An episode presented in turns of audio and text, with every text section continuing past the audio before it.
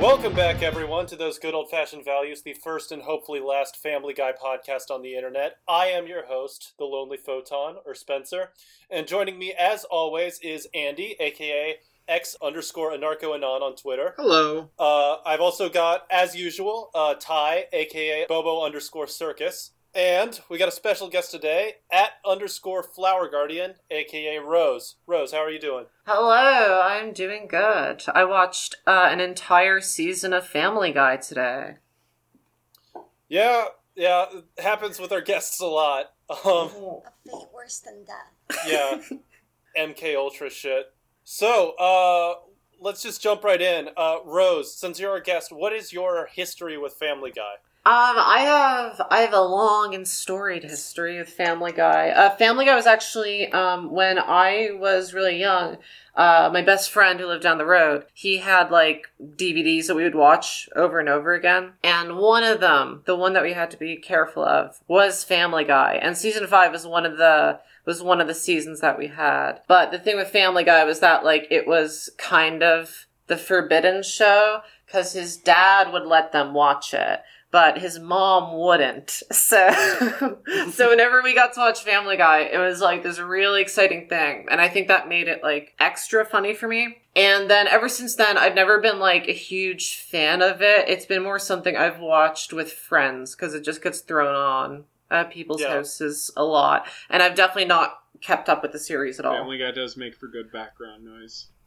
Mhm. Yeah, I my my recent re-exposure to it started as background noise. So Yeah, Rose Rose doesn't know because she hasn't listened to the podcast because she hates it. But literally, like one of the things that got this started was because I got like way into it, uh, watching it when I was falling asleep, just because like, Oh, it was really? like white noise. And then uh, a mutual friend got me and Spencer together because we were both obsessed with it. Well, yeah. that's the thing. Um, with Family Guy, I do find it. It's uh, it's not a show that I love, but it's also a show that when it's on, it's not like I. I never find it really too grating to watch. un- unless they Ironically, get it's very some shitty inoffensive. Yeah, and the fact that it is it like the show seems to care so little about actually constructing episodes and stories and shit like that that it's kind of like throwing on a YouTube compilation or something. Like it's so just all over the place. The YouTube compilations are like such a big reason that it got the traction, like the late in life traction Oh, that it did it, after yeah. that. yeah, yeah, no, absolutely. I, I wanted to like say for comparison, um, when I was at a friend's place recently, we watched like four hours of Yu-Gi-Oh uh, in the background, and like even as background Yeah. noise, like I felt like part of my brain just like trying to kill me. Yeah. And uh, Family Guy works because that doesn't happen if you use it in Yeah. the background. And the the thing I wanted to say was because I was I was trying to think of um it was very odd for me watching Family Guy this time because I'm used to watching it as a very passive in the background show, but this time I was actually watching it and trying to think of it like okay as a piece of filmmaking like what is Family yeah, Guy and uh, and the, the thing I was surprised by watching it was I was like, oh, this is actually like an old school farce type show. Like like Steph steph mcfarlane or whatever. Like he really likes the old sketch comedy. He likes the old show tunes. Uh, a lot of his stuff is very campy and even like kind of uh kind of effeminate and stuff like that but he also packages it in a way which appeals to frat bros which is very funny Yeah, Spencer, do you want to go on your old Hollywood thing that you've talked about? Uh, yeah, no, we we've remarked before that this show uh found a way to make like musicals and old movies like really appealing to frat bros, and I find that so wonderful that you can just imagine a bunch of like you know you know Yeah, twenty one yeah. year old high functioning alcoholics getting together at some frat and watching Seth MacFarlane sing songs from like My Fair Lady and Cabaret. It's That is not true. Spencer. That's not fair. A lot of them were on weed. yeah. It is. It is yeah, like no, a. it is. It is a. a. It's not like high culture meeting low show. culture, but it's like straight culture meeting gay culture. Yeah, yeah. Uh, Seth MacFarlane has that very almost Trump-like fascination with Hollywood and like gossip and celebrities and, and Except uh, Seth is actually gay. he, he has this uh, kind of queeniness to him, and I'm glad you mentioned that because starting around this season, Very they start queenie, getting mean yeah. to celebrities in like a different way than shows usually do. Like with South Park, you know, they're mean to celebrities because they're disgusted by like Yeah. what the celebrities do. You know, they think that these are like craven people. Like the the Mel Gibson episode, for example, thinks he's just this like complete lunatic. Meanwhile, Family Guy, when they go after celebrities, they usually just like kind of exaggerate a physical feature or just call them ugly in some way. And it's a very, oh, honey type of pettiness. And a, a lot of the times it's for like celebrities where I just get completely Yes. thrown off by. because yeah, yeah. they did it to like Minnie Driver and Jake Gyllenhaal, or Jake Gyllenhaal's in season six, but they like do it to celebrities that like nowadays no one has any problems with. Yeah, he was like making fun of Laura Dern in one episode, uh, in like an offhand joke. I mean, this is probably the least of the thing that you're talking about, but like they made fun of Britney Spears for like either being too fat or That like, being so a bad weird. for like three episodes in a row though. Yeah. But it was it was all like yeah, it was all like that bad I- food restaurant type like sniping. I think I'm also reminded of a later episode where um, Peter joins TMZ and they're making fun of how trashy TMZ, as if Family Guy is somehow No, better they than just he has them. this like he. I mean, we don't want to ascribe too much auteurist control to him since he's ol- not the showrunner at this point. He's just executive producer. But it it does have this extremely snippy quality when they make fun of all these celebrities in very petty ways that doesn't make a ton of sense all the time. Like they're like, "Oh, uh, Minnie Driver, her head is too big," and I'm just like, I just paused it, just looked her up again because I only seen her in Grosse Pointe Blank, and I just looked, I was like, that's just a normal sized head. Like that's yeah, she just looks completely fine. I figure that you guys have probably already uh, mentioned this by now, but something that I definitely remember from watching Family Guy when I was younger and stuck out more now is that the references are often so what's the word incompatible with the audience that I I think often the punchline isn't even to do with the celebrity. It's just like isn't it funny that we made a reference to something? Like you can just tell Yeah. that he's referencing something that cartoons aren't supposed to reference, the and joke that's like of a lot of from. stuff here, and I remember we mentioned this last season, but it becomes a big problem in this season where it's just like the reference is the joke. It's the Family Guy, what I Yeah. call Yeah, like yeah. the insanity Yeah. rune joke, where there's no setup or no punchline or no gag. It's just like something that's maybe supposed to be funny, but there's no joke there, so you're just kind of upset. Yeah. So, Spencer, you obviously have, you know, mentioned that you, um, in DMs and stuff, have mentioned that, you know, you have a lot of problems with this season. I didn't hate this as much as you. I think there are enough quality episodes to keep it out of, like, the complete trash fire, like, keep it worth watching if you're into Family Guy, but it's, it's also, like, this is, I think, the laziest season. It, it still has some good episodes, but it is way lazier than season four. And I think this is where a lot of the contempt for Family Guy really started to set in was during this season. Can uh can you tell me uh can you tell me a bit about like what this show has been like up to now because I actually don't really know what the trajectory of Family Guy is. This felt like a very standard season to me, but I've also not seen it in a long time. This is kind of the first, like, and I know this is weird saying it's season five and we're on season 18.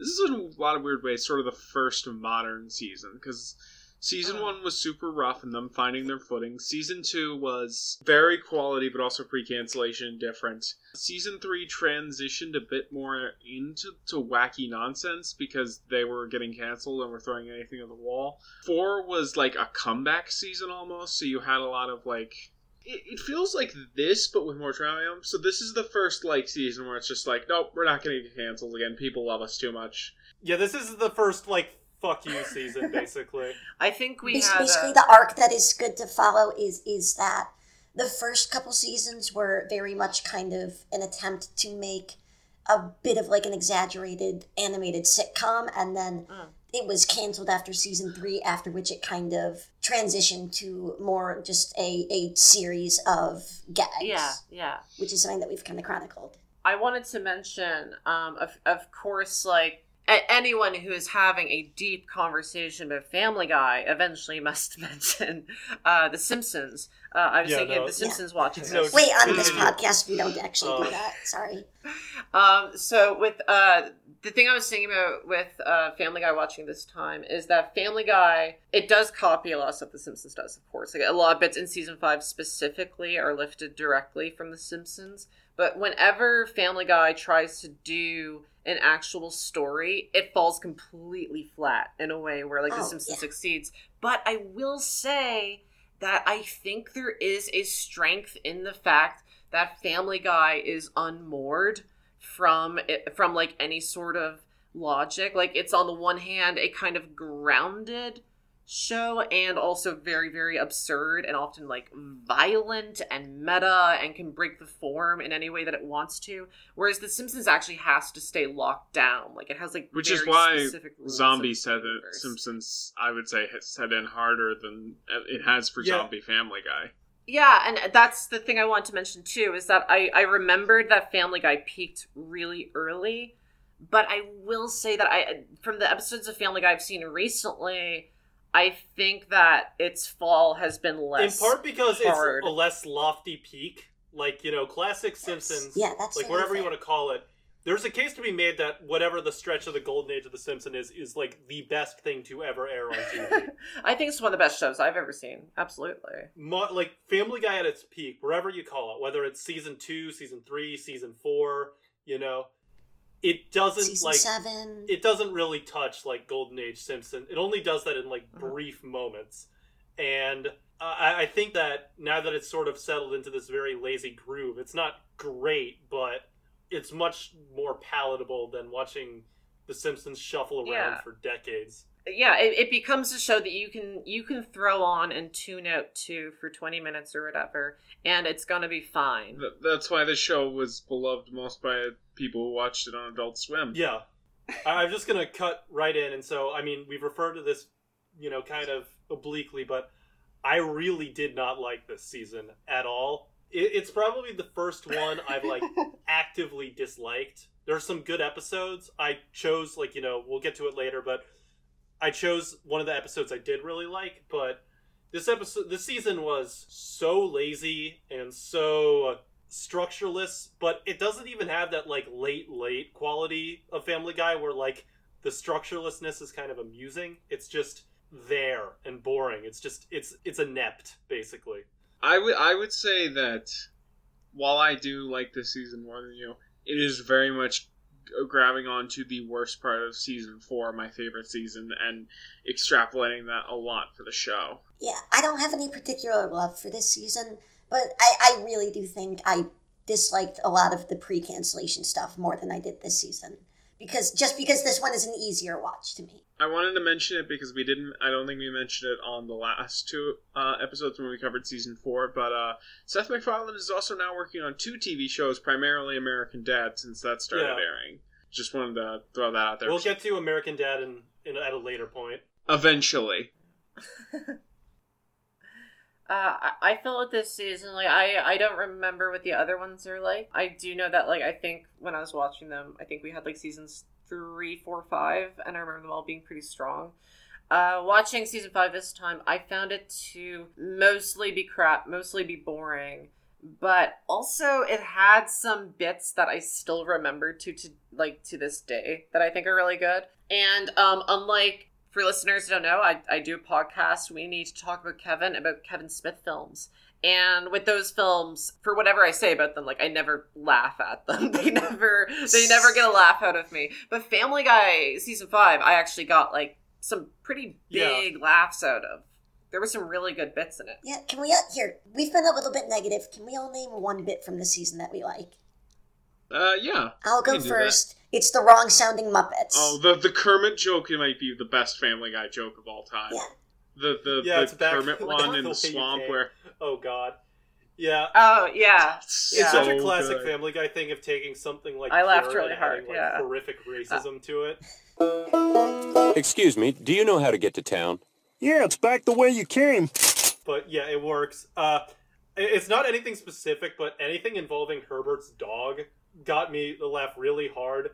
I, I've we've talked a lot about Yeah. how we're sort of uneasy about Herbert as a character, where he's like the sympathetic child molester, but his dog Yes. is one of the most inspired creations in the show, where it's just this like decrepit creature that mirrors all of his mannerisms, and whenever they start like sighing together for like a minute, it would always fucking crack me up. So I, I think that's that's one of the show's most inspired creations.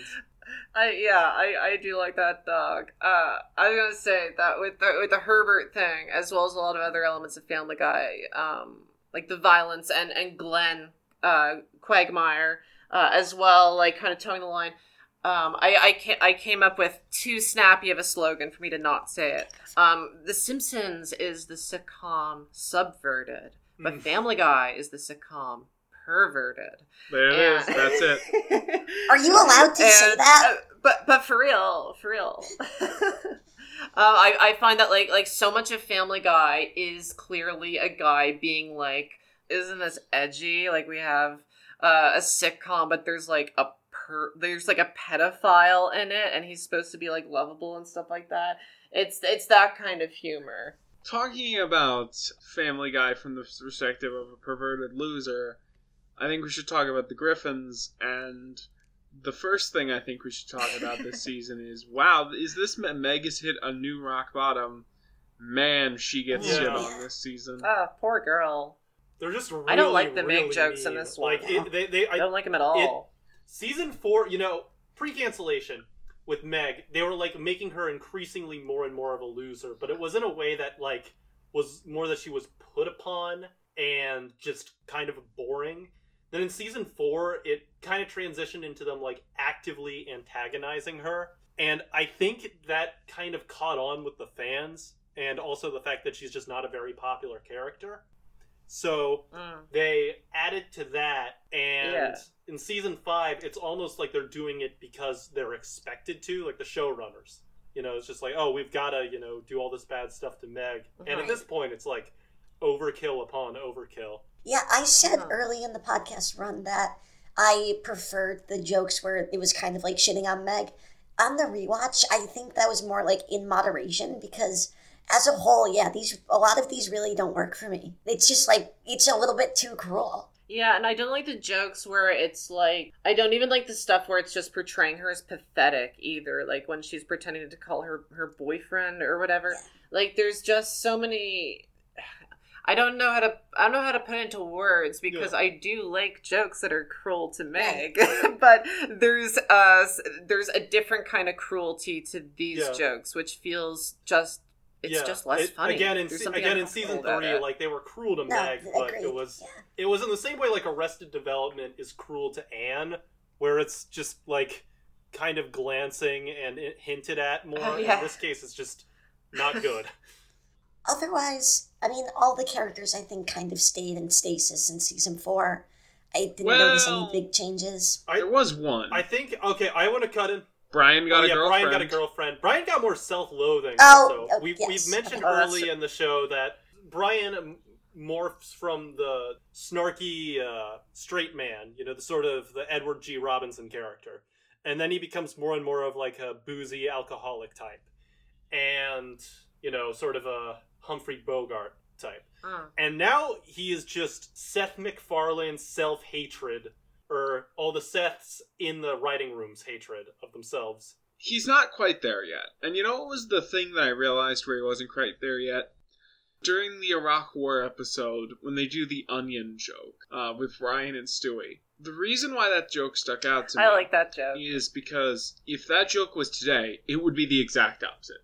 Brian quoting the onion and Stewie calling him out for it. Yeah. He still has some of the upper Right, hand yeah. still, which is good, I think, for Brian's character. I will I will make the argument I think that he has kind of reached that point of self-loathing that like the the show will capitalize on in a really kind of not that fruitful way later. But I don't think the show has realized it yet. Like the thing that kind of hit me was when he was talking with Jillian, uh, or he was talking about Jillian having bulimia, and he was just like, you know, oh yeah, it's sad, you know, her teeth fall out, whatever, but it keeps her body looking great. And it's like, if he said that in a later season, the show would Yeah. like rake him over the coals for that.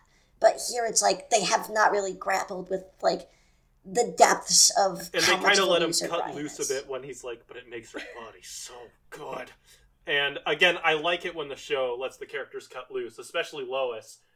I think the only times where anti Meg jokes are really Mm. funny is when it's Lois doing them because she's trying to be a good mom, but then it just kind of It just slips out. Yeah. That's true. Yeah. What do we think of Jillian as a character? Because they tried for her for a little. No, don't like. she. Don't like. Not a I fan. would be friends with Jillian in real life. I think the show is mean to her in a way that makes me uncomfortable because she's like a better person than any of the Griffins. I don't think she's so that she was like character. funny for me for like a bit because she was just going to be like slightly dumb. I thought she was, you know, I'd forgotten about her characterization, so I thought she was just going to be like a little dumb, and I, I could have rolled with that. You know, I could have worked with it since some of the non sequiturs she spits out, similarly with Chris, can be really funny, but. But then they got to the Hitler joke. And then it, it just gets like worse and worse and worse. And by the time she's with all of her friends, it's just like it's and I don't want to be a buzzkill here, but it is just like misogynist. It's just that. Yeah. This is going to sound like a weird criticism to bring up in the context of Family Guy, but yeah, by that point, it's like cartoony, but like cartoony in a way that, you know, it's like, it's not even attempting at realism, but also the joke is, isn't that it's not doing that. Like, it just doesn't I think work it's on any also level. telling that they never did a steady relationship for Brian after Jillian. The difference with like Jillian and Chris is that Chris is really dumb, but he's in a way that's like sort of not what you expect. Like he'll just fire off like all of these just random sentences that are catch you off guard because they belong to some sort of weird logic where she's just like woman be on their cell phones and uh, blonde Yeah. woman be dumb.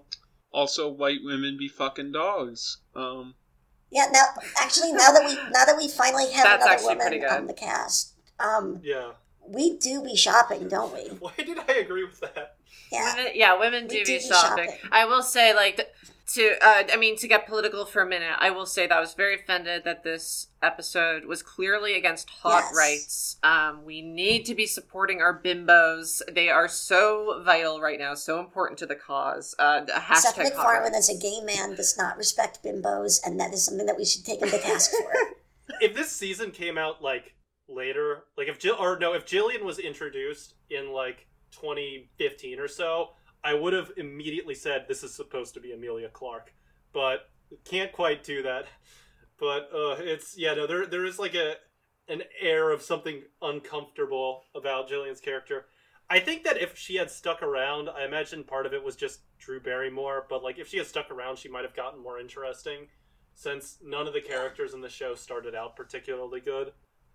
Other than that, though, I think we were all in agreement that you know the Griffin family has remained pretty static. I think Chris is funnier this season, but that's about it.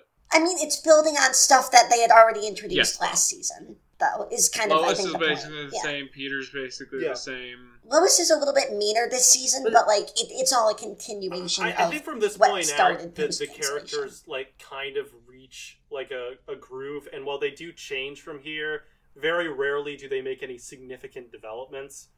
Do any of the sign characters meaningfully change uh, this season? I do think they do, but my episode revolves Yeah. around that. So I wanted to say that the big change this season, or not the big one, but like the the thing that really bugged me this season was the way the joke structures started to change. Uh, this show's always relied on cutaways a lot and jokes where the duration is the joke. But in this season, two things really started to come up that like bugged me. One is that the like kind of digressive jokes got even more digressive and even more uh, I don't know, off topic. And it's not out of a sense of like, this is the joke. It just felt kind of lazy. I can't think of anything off the top of my head where I was like, this is a good example of that. But yeah, Conway Conway Twitty. Twitty. Conway, well, they don't go overboard with Conway Twitty, but Well, the, I, I kind of like the non sequitur. I like I enjoy the Conway Twitty, but I know that you guys hate it, so I figured like that might be a good reference point.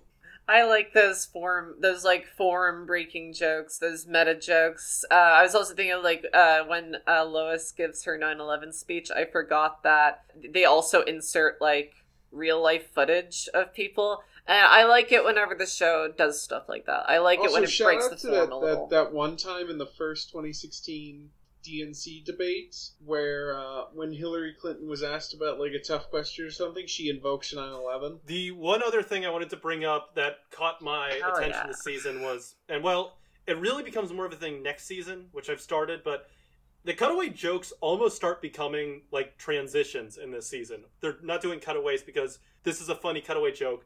Literally, cutaway jokes are just to like bridge the gap from one scene to another starting here. And that can get really like janky and irritating.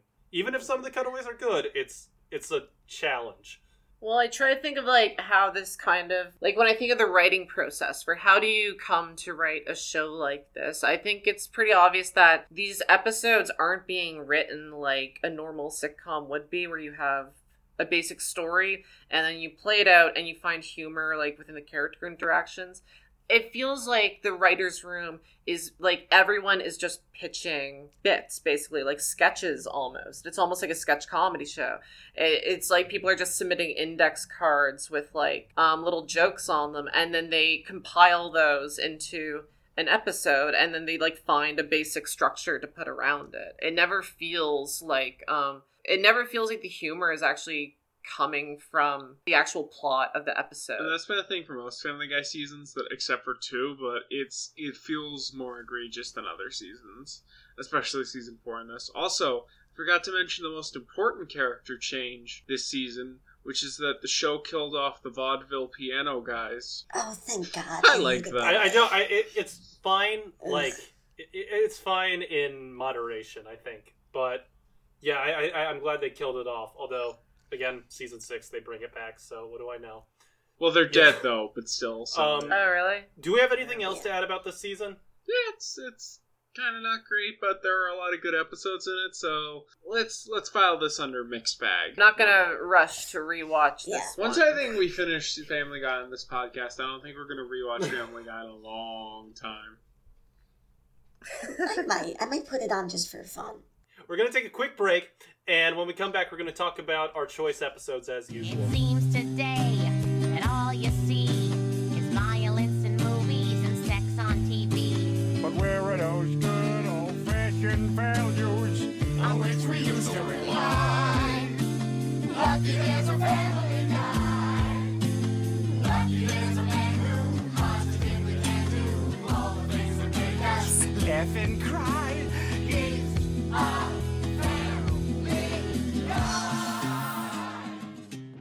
we're back. Uh, we're going to talk about four episodes. Uh, each of us brought one that we wanted to discuss. I'll just get us started.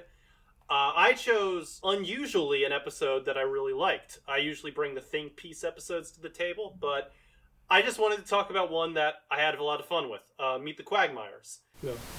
All right. Um, for Meet the Quagmires, uh, the plot summary of this one is that uh, Peter goes back to the few, uh, back to the past. Basically, he uh, he wants to live the single life again. He does it. He hooks up with Molly Ringwald at a bar, and when he comes back to the present, it turns out that Quagmire has stolen Lois, and the future has been altered mostly for the better, as Tucker Carlson is dead. This is it is the Back to the Future parody. The show has dabbled in Back to the Future parodies before, but they did a full-on homage and uh, I, I think it was just a really fun episode. It uh, good jokes. Back to the Future is a perfect plot to steal from. Uh, you know, because it's uh, the movie itself kind of has a perfect plot. And yeah, no, I I don't have a ton productive to add to it other than I think that this show is always at its best or almost always at its best when it goes for a high concept and uh, this is one of the best examples of that. Why does Death have time travel abilities? Yeah like, couldn't weird they have just like? That Stewie already has No. the time machine, doesn't he? I don't think so. I think they get it. Ne- I think they get it in season six or seven when they do the Yeah. uh, Okay. the Mort, the road to uh, Germany. Um, Hmm. I thought it had been a thing before that. I mean, also, whatever. Like, even if they didn't have it, I feel like they could have come up with a more effective means of, you know, temporal conveyance than just death Yeah. being there. I don't. I don't. It, that was just weird to me. On the whole, I did enjoy the episode. Plus, it's where we get the song that's at the end of every Family Guy funny Yeah. moment compilation. Um, it's funny that that it Family Guy did a reference that Yeah. predates a meme. or does Good it? job. It's 2007. Yeah, I think it Wait, does because before I think Rickroll? Never Gonna Give You Turned Up. I, I think s- uh, Rick No, it Rolling has to started in like 2008. Um, I was gonna say I had a wonderful moment watching this episode because I was watching it. This is my this is the best moment of watching this season. uh, easily was I was watching it and I was enjoying Never Gonna Give You. Up. And then I realized that finally, after all these years, I no longer associate that song with the Rickroll, and I can just enjoy it now because it's a very fun pop song. I have two things to add. One is that so it doesn't predate the meme, but it didn't become a big thing until 2008 from what I just read. So I'll give it credit. I think what it might be taken from is It's Always Sunny in Philadelphia where they actually mention uh, or they play the song in an episode in 2005.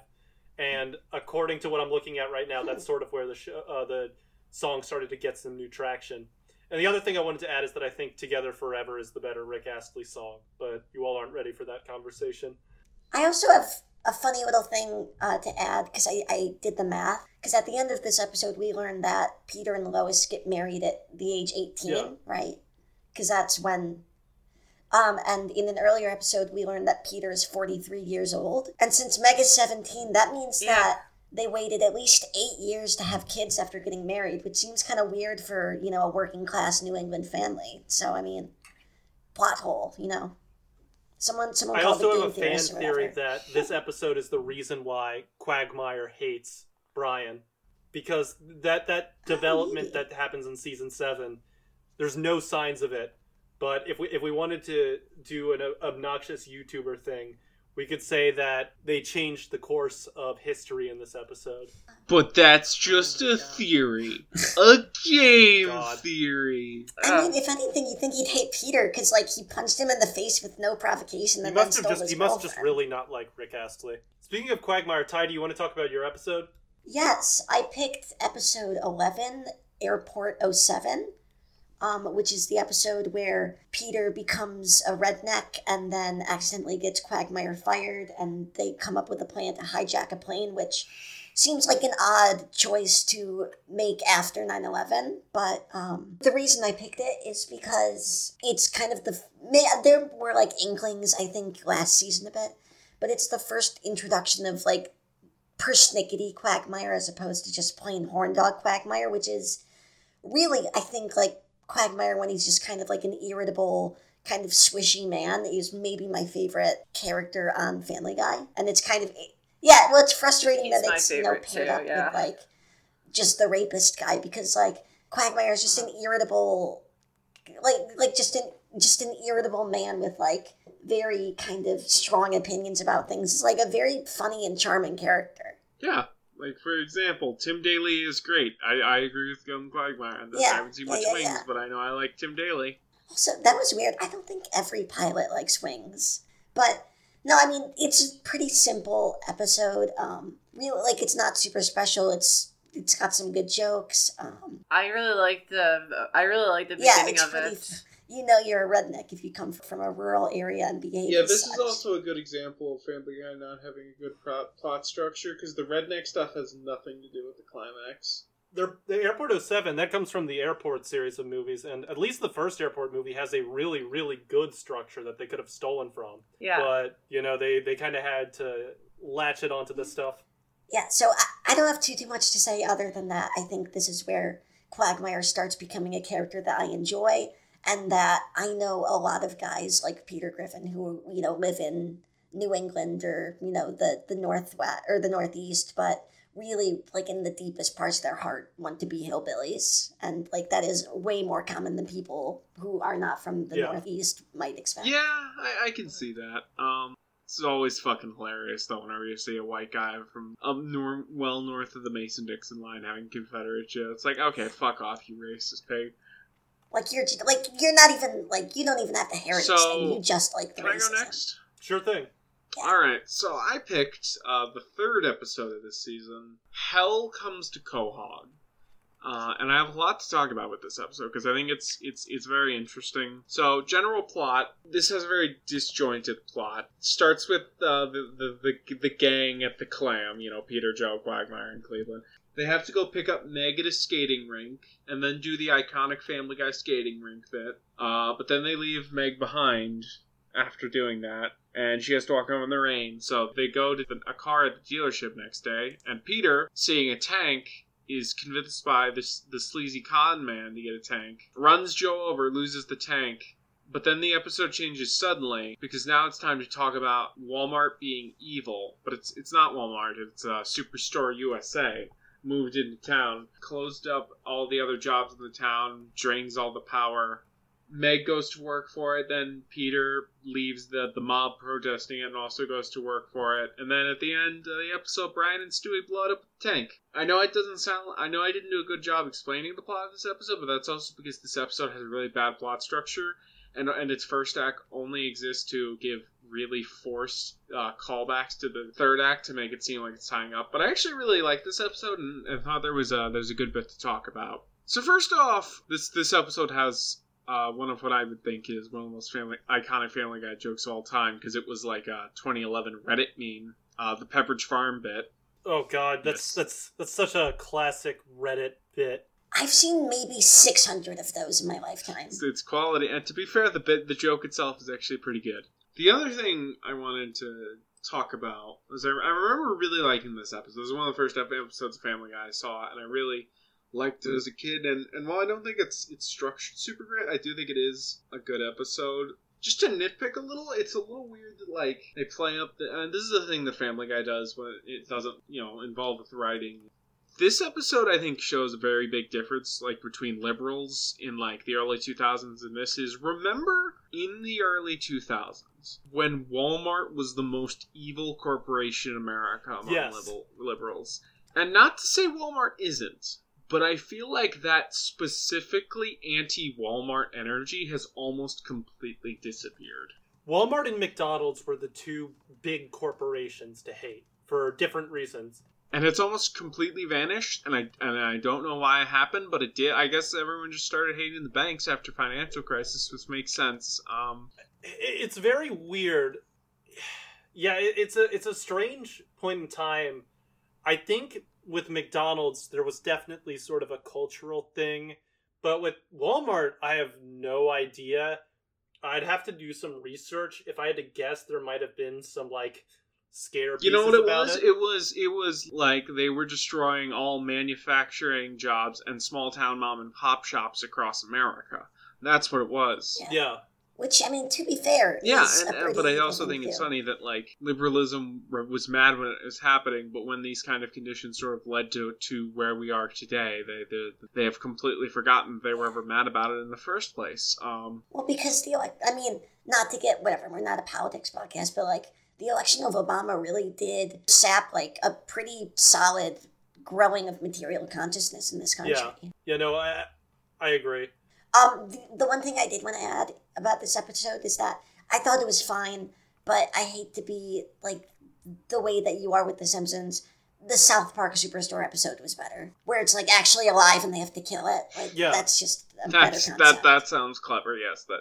Also, one thing about like something they could have done better in the the the last bit of the episode, Peter works at the store, but Meg's her, her dad's supervisor, and Meg has to fire Peter, and but she doesn't because she loves him. I think the joke would have worked much better if Meg fired Peter, but then the store was destroyed anyway, and they made a joke about how it doesn't matter.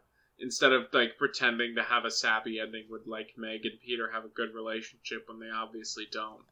Well, they do that same thing a couple years later in American Dad, where Steve has to fire uh, Stan, who's working at the. That episode is also store way with better them. though. Like I Yeah. rem- remember. Um, I had one note about this episode. Oh, I had two, but the one that stuck out with me was that I I don't like Peter's laugh. I don't like it. I I I'm it's one of those things that frustrates me because the show starts doing that as the only joke. And there's these very long jokes where he's just doing that eh, laugh for so long and it it, it it just drives me up the wall. It's one of those can't like believe can't believe I'm hearing this. yeah, It's it's a, it's it's an iconic. literally his only redeeming sound- quality. Yeah. Spencer, are you kidding me? Yeah, no, it's that mannerism. It just gets so tired so fast. And even if it wasn't, it's one of those things like, you know, Ollie, for example, is kind of a funny bit like the first couple of times, but uh, by this season, I was just so sick and fucking tired of Ollie. I like Ollie, but they they do drop him eventually and just focus on Tom Tucker a lot more. Which, to be fair, Tom Tucker I think is a very underrated Family Guy character. Yes. Um, and he and he gets a lot of good play this season. Especially before Diane dies, I think that one of the sleeper hits of the show is Tom and Diane's kind of sniping at each other. Even- Yeah. Even though he's no he's no Kent Brockman. Kent Brockman, he's got a lot of good jokes, but I've never thought of him as one of the strongest Simpsons characters. Tom Tucker is a cross between Kent Brockman and um, Troy Yeah. McClure. Hmm, Yeah. Kent gets the better jokes, but I like Tom Tucker more as a character. There's something extremely funny about like a news anchor who who makes everything extremely personal every Yeah. time he's on the news. It's just a good concept. I, I just wanted to add, looking at uh, just looking up this episode while we record, I they had to cut a scene from uh, circulation from TV where uh, Brian bites a mentally challenged kid. Oh, I that don't makes know. sense. I know I've seen that scene before a lot, but they had to cut it out. The show is not very nice to the mentally challenged. I want to say, if I can play like devil's advocate a bit, like Brian's like really cruel streak and really awful streak is very funny. Like how he'll just kind of say racist things sometimes. I kind of get a kick out of that. Well, bad phrasing, but I think it's funny. Um, and I think he's always. I, I don't think it works because I think he's always like a little bit too guilty about it, you know, or like when he's not, it's like they don't they don't linger on it. I don't know. yeah, Yeah, it's weird. That- that- Brian, I think, as the show gets on, goes on, gets more and more mishandled. Um, yeah. Yeah. I, I Rose, what episode did you want to bring? Uh, so I have Saving Private Brian, which I chose because it is an absolute time capsule Yes. of an episode, um, which makes it very interesting. This came out on November 5th, 2006, and it's about the Iraq War. It's about Stewie and Brian joining the army, and also Chris becoming a metalhead and eventually meeting Marilyn Manson. So it's just like it's it's everything 2006 rolled into one. It's fantastic. the plot of this episode is that basically Brian and Stewie join the army and then try to get out of it. Meanwhile, uh, Chris joins a band and starts acting antisocial around his parents. That's it. I kind of feel like, on the one hand, I think this episode would have worked much better as a Brian and Stewie Road to Iraq episode, where you get a full 22 minutes to talk about like the army and also like discuss the Iraq War. And I think that would have worked much better on a narrative because strumming this in half an episode doesn't work.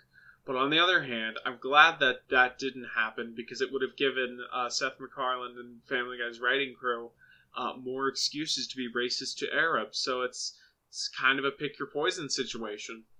Well, and also, didn't they literally have like a section of the Road to Europe episode that was that took place in like Iraq or something? Oh God, yeah. And, and like, it was, kind of yeah, but that- that was yeah, that was yeah. that was different and also very short. But I get what you're saying. Right, but I Uh, mean, like, I th- I don't think they would have been very eager to retread that ground like a sushi. Sure, but I think if they were going to do this joke, they should have committed to it. Is I guess what I'm saying, and they don't sure, really. fair enough. Um, I mention this a lot, and this is perhaps the best episode of what I talk about when the show has this racist, anti-racist tension, where the show, on the one hand, disavows racism in very blunt terms. You know, where it's like all of the where they mention, you know, that the army has quote all the brown people you can rape, and again, that's as blunt as you can get, especially you know on the other hand, the show has all of these pretty, you know, the show and this episode in particular has all these pretty horrible stereotypes about Iraqis and you know people who live in the Middle East. So it, it- it's weird, and this is this is definitely the most representative of that tension. I think. I remember uh, this episode being very weird for me as a kid because I was very young watching this, obviously, and still not totally fully processing what the Iraq War was. Like, I was too young to understand it. And I remember actually this episode standing out to me, like, in my understanding of America. Uh, because I didn't, uh, I didn't really realize until I saw the episode, like, I think what even the army was like when they try and shoot themselves in the foot to get out of it. I was like, wait a second, like what? E- what even is this? Like why? Why can't they leave? Like what are they doing there? and just everything about just the uh political undertones of it, the weird tensions in it, the way that Iraqis are portrayed. I remember it all feeling just so strange to me as a kid. And of course, now looking back, I can see clearly like where this show comes from. Yeah, our army's kind of disgusting. Yeah. Obviously. Uh, Fuck the troops. On the other hand, the Marilyn Manson part of the episode, I, I think the gag of Marilyn Manson being just this like very wholesome guy is good. If you've seen any of his interviews, like in Bowling for Columbine, uh, which I guess we'll have to talk about when we get to South Park at some point, but he, he he's like a very just plain spoken and well, like very thoughtful person, and this portrayal of him matches up pretty well. And yeah, no, I, I I like the Marilyn Manson stuff. I'm not a huge fan of Chris being like an edgy teenager. I, I, I did like the joke of him riding off on a motorcycle with Herbert like he was his girlfriend. That was actually one of the better Herbert jokes. Uh, I, will, I will also I say think regarding Evil, Evil Monkey is a good song. Yeah. I like that song. Yeah. Uh, I, I if it didn't have if it didn't reference literally the worst joke Family Guy ever made, then yeah, it would be funnier if there was no evil monkey. The other part of uh, the other reason why this episode stuck out to me as a kid was also, an, I mean, another relevant thing that, Marilyn Manson was popular at that time. And I also did not understand who Marilyn Manson was, but my brother was very into Marilyn Manson, and my parents hated it. So I remember Marilyn Manson being like a thing in my house. And then when I saw the episode, I was like, oh my gosh, like, like this is it this this is the guy. this is the guy that my parents are always yelling about. Is gonna is gonna turn my brother. I to also like the joke of Peter not knowing what gender Marilyn Manson is and just like getting like confusedly horny. I think I think that's a the the one thing I want to add, um, if people who are listening to this haven't seen it, Clone High does the same concept with Marilyn Manson, but they do it way better, and it's just an overall better show. Clone High is a better show than this. Exactly. Canceled Clone, before Clone High is time. like what a tragedy. Oh my god, I'm so pissed to this day that it didn't get more than one season. But Yeah. yeah, if you haven't seen Clone High, go watch Clone High because they do this concept, but even funnier. Also, also, I really there's a joke in here that I really, really adore uh, because it's like my my little Broadway corner thing where they're mar- they're doing marches, but they're like the marching chants that they're doing are like talking about different Broadway musicals, which I think is very funny. It's good, although they're wrong about Cabaret. At least the musical version. In my notes, I literally said they were right about Miss Saigon, but not Cabaret. The the movie are on the version of Cabaret is one of the best movie musicals ever made. I haven't seen Yeah. the, the I mean, the Very musical's good. pretty good itself Very too. good. um, I hate Miss Saigon because my it's my mom's favorite musical, and like she insists that it's the best musical ever made, even though it's like fine. But yeah. so I like irrationally don't like it. It's a shame too, since I think that uh, Family Guy seems to draw a bit from Fosse, but who knows? I do remember there was one episode where they did like the kind of Fosse pelvic thrust dances, um, but I guess it's a different writer. Other than that, uh, you know, I think I think Oh. Saving Private Brian's a pretty solid episode. Well, one thing, and you can edit this back Yeah, I early in enjoyed the it. Something else I remembered. Uh, the, you know, I mentioned they, they killed off the vaudeville guys. They also killed off Francis. A bunch of side characters get get like Yeah. axed off this season. Oh, I just wanted to add about the vaudeville characters. Seth said that people were getting sick of them. It's because it's not that funny. No, but yeah, they they bring Francis back like once after this, but no, it's kind of weird how like they're thinning the cast. Be sure to talk about that episode because oh Yeah. boy, it's tough to talk about like anti-Semitism in the in the uh in, in the context of Family Guy because I, I do think that the writers' room is like for a lot of the seasons like maybe not primarily but like definitely has a lot of Jewish people like in the writers' room. So it's Oh. one of those things where it's like where is it like like actual anti-Semitism and where is it like the kind of you know joking anti-Semitism that a lot of you know Jewish comedians partake in. Yeah. No, it's tricky. They also draw a lot from Woody Allen. Um, Seth MacFarlane has cited Woody Allen as being like one of their biggest influences, and you can tell because of like all the cutaways and the self-deprecating humor. And you know, Woody Allen in a lot of his movies, he leans into that sort of neurotic self-hating thing a lot. So it's tricky to deal with. Also, speaking of uh, hate, Family Guy uh, hating people, uh, fuck that Texas episode. That Texas episode is not good. Also, it's like a worse version of one that we talked about on an earlier pod that they literally didn't like season two. Yep. Yeah, it's way crueler. Like you know, they have in the South episode, you can tell that someone who grew up in the Deep South wrote it because it's still like it's more gentle and seems to like people from the Deep South. This one's just like, To an extent. or maybe not likes, but has more respect for. Where this one is There are like, some good jokes for the Deep South that make it look kind of cool, whereas this, it's just, aren't Texans bigoted, homophobic, and awful in every level? yeah, yeah, no, it's uh, the the the sort of elitist streak of the show gets kind also, of ugly. uh, also, it technically counts as Family Guy being awful on trans issues, so that's also great. yeah, We don't need to talk We're gonna about have to that, get to that soon. So I think that about does it for season five. Not a lot. It's less of an interesting season than all the others. Family Guy is really starting to like hit its lazy groove at this point. It's not as offensive as it would later get. It's got its hits, but it's mostly not very good. I'm already into season six and I'm liking it a lot more. I don't know why. Which is funny because I think season six was made in the same production cycle as season five. Yeah, The Star Wars episode I know was because that was originally gonna be the finale. I That think, and the, then they the, made the, it the Sue H. Those episodes. Um, Yeah, no, it's it's strange. Yeah, no, that'll I think will about do it. Uh, Rose, do you have anything to plug uh, while you're here? Uh, just check me out on Twitter at underscore Flower Guardian, and I am also on YouTube at Flower Guardian. I'm not posting anything immediately. I'm on a little bit of a, a pause because I'm trying to support the protests, but I hope to have something out that's a little bit more relevant soon. uh, I actually have something to promote. It'll probably be, be, be out for a few days after this airs, or a few days before this airs. Sorry. Uh, but and not be new anymore. But uh, I went on my friend Stairs podcast, TV Tuners, and for a little bit we talked about the new DC Arrowverse show, Stargirl, for like 20 minutes at the end. But we also just did a normal episode. Uh, it really, TV Tuners is actually a pretty good podcast. You should check that episode. I'll be sure to link to it on. Um, uh, this is where I usually do like my my jokey terrorism thing. In light of what's going on right now, I don't know if that's a great idea. You might have noticed my voice is fucked up. Um, that is from yelling at my local protest. Um, if you have any in your area, go support it. We have been pretty explicit about Yeah. supporting them. Um, do whatever you can because we we really believe that this is something that needs pretty con- constant action from all of us. And fuck DeRay and Absolute- don't support anything. Fuck he- fuck the yeah. cops, fuck 12. Fuck Yeah. DeRay and fuck every Democratic mayor and governor. Um, Yes. Yeah. Uh, that'll about do it. Uh, Rose, thanks for coming on. We look forward to having you again. Yeah, you were such a Um, fun guest. And uh, I'll have Rose with Teeth play us off as usual. Bye. Bye bye. Bye.